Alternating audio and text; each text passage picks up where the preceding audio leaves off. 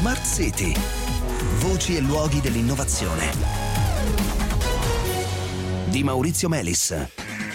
Buonasera, benvenuti a Smart City. Come sappiamo, le eh, barriere coralline sono tra gli ecosistemi più complessi, più ricchi di biodiversità che ospita il nostro pianeta, ma sono anche ecosistemi fragili di fronte ai rapidi cambiamenti climatici che si stanno verificando. Eh, tra le barriere coralline in sofferenza ci sono anche quelle delle isole Maldive che a loro volta sono tra le isole più minacciate al mondo dal riscaldamento globale. Ebbene, da diversi anni l'Università Bicocca eh, collabora con il governo maldiviano con l'obiettivo di studiare i cambiamenti climatici che stanno avvenendo nelle barriere eh, coralline e con l'obiettivo naturalmente anche di trovare delle soluzioni per mitigare quantomeno la perdita di corallo. Lo scorso febbraio c'è stata anche la firma di un accordo che rafforza ulteriormente questa collaborazione che ormai ha una decina eh, di anni e che prevede eh, tra le altre cose il censimento delle tecniche disponibili per ripopolare delle barriere coralline in difficoltà, diciamo così. Ne parliamo con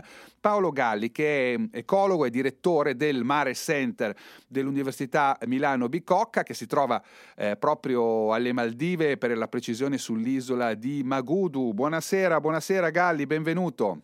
Buonasera, buonasera a voi. Per sua sfortuna lei in questo momento non è al Mare Center delle, eh, delle Maldive, ma qui eh, eh, in Italia. Cioè, nonostante le chiedo insomma, di, eh sì, eh, di ricordarci per prima cosa insomma, quali sono i fenomeni legati soprattutto al global warming che mettono a rischio direttamente o indirettamente insomma, i coralli. Non solo lì, tra l'altro, non solo alle Maldive. Coralli di tutto il mondo stanno soffrendo moltissimo in questi ultimi anni a causa dei cambiamenti climatici e fondamentalmente per due motivi. L'aumento della CO2 che si manifesta in atmosfera ha come effetto, come primo effetto, l'aumento della temperatura e i coralli, quando la temperatura raggiunge 30 gradi, quando la temperatura dell'acqua raggiunge 30 gradi, non sono in grado di sopravvivere, mm. muoiono. Muoiono di caldo. Eh, la, Letteralmente. esattamente. La, il secondo motivo mm. è che la CO2 che prima arriva in atmosfera, una parte di questa viene assorbita mm. dall'oceano, l'oceano funziona un po' come una spugna per certo. la CO2 e questa CO2 si combina con l'acqua, forma un acido debole, l'acido carbonico, certo. che è molto simile all'acido acetico, che scioglie lo scheletro che costituisce, che sostiene i coralli. Quindi da una parte muoiono per elevata temperatura e dall'altra parte muoiono perché viene a mancare il sostegno eh, sì, interno. Certo. Superata una certa soglia di acidità, semplicemente il calcare si scioglie. Non a caso, quando abbiamo, come dire, ci si ingorga un lavandino, usiamo un anticalcare, che poi altro non è che, eh, che un acido. Ecco, veniamo ai possibili... Eh, rimedi. Intanto ho visto anche in delle bellissime foto che voi li allevate i coralli. Sembra un allevamento di cozze, almeno a me ricordava quello, no? Ci, ci racconta un po' di questa sì. tecnica? Sì, i, i, coralli, benché siano degli animali, ehm, si comportano un po' come se fossero delle piante, quindi io posso prendere dei rametti di corallo, anche se sono dei frammenti di animale, e metterli in un vivaio farli crescere e una volta che sono cresciuti posso ripiantumarli nella barriera corallina che è stata esattamente, esattamente come se c'è un bosco che viene danneggiato ad esempio da un incendio eh, a volte cosa si fa? Si prendono delle piante piccole e vengono, eh, vengono utilizzate certo. per ripiantumare e far ripartire il bosco. È esattamente uguale, l'unica differenza è che questa cosa viene sott'acqua.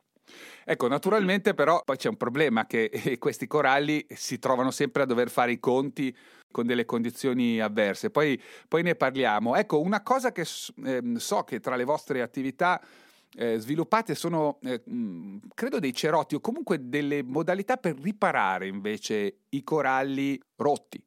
Sì, uno tra gli scopi che ovviamente hanno i ricercatori è quello di trovare nuove soluzioni e una di queste è stata messa appunto da un mio collega Simone Montano insieme all'Istituto Italiano di Tecnologie e um, combinando le diverse competenze sono stati in grado di creare dei cerotti eh, particolari che se um, messi a contatto con i coralli, questi, questi cerotti rilasciano delle sostanze curative che mm. permettono al, ai coralli di riprendersi in caso di danneggiamento. Però eh, mi sembra improbabile anche andare a mettere cerotti su tutti i coralli della faccia della Terra, no? A, a cosa servono questi? Sì, assolutamente sì. Questo ovviamente questo è, un, è un esempio, questo una, mm. al momento è, siamo veramente all'inizio. Questo è che noi se troviamo delle soluzioni che in qualche modo possono migliorare certo. la salute dei coralli, poi troveremo degli altri modi per fare per magari implementarle in modo più, più esteso insomma sì, sì. esattamente eh, senta una delle linee di ricerca riguarda invece i cosiddetti supercoralli che cosa sono?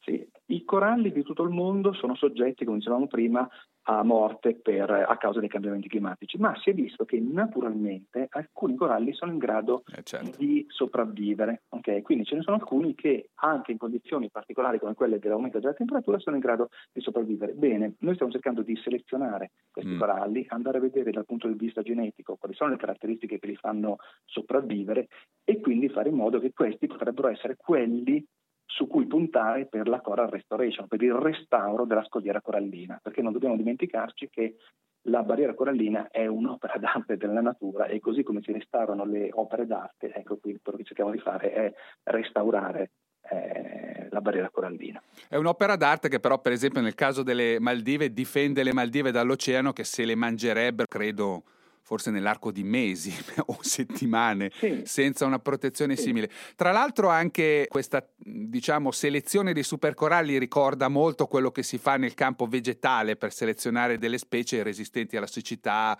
ehm, o resistenti, non so, per esempio a terreni più calcarei esatto. o, cose, o cose di questo genere. Senta, un'ultima domanda brevemente. Quanto è realistico salvare, come dire, i, i coralli senza di fatto bloccare quella che è la causa principale eh, anche della loro morte, cioè veramente immaginabile con una serie di azioni far sopravvivere le barriere coralline a un cambiamento Beh, climatico qualunque. È, certo, ma secondo me è il compito dei politici trovare le, le, leggi che impediscono l'aumento della CO2 è il compito degli scienziati trovare nuove certo. soluzioni affinché prima che i politici abbiano fatto loro, il loro lavoro siano stati in grado di eh, dare delle soluzioni pronte per quando eh, per quando si potrà.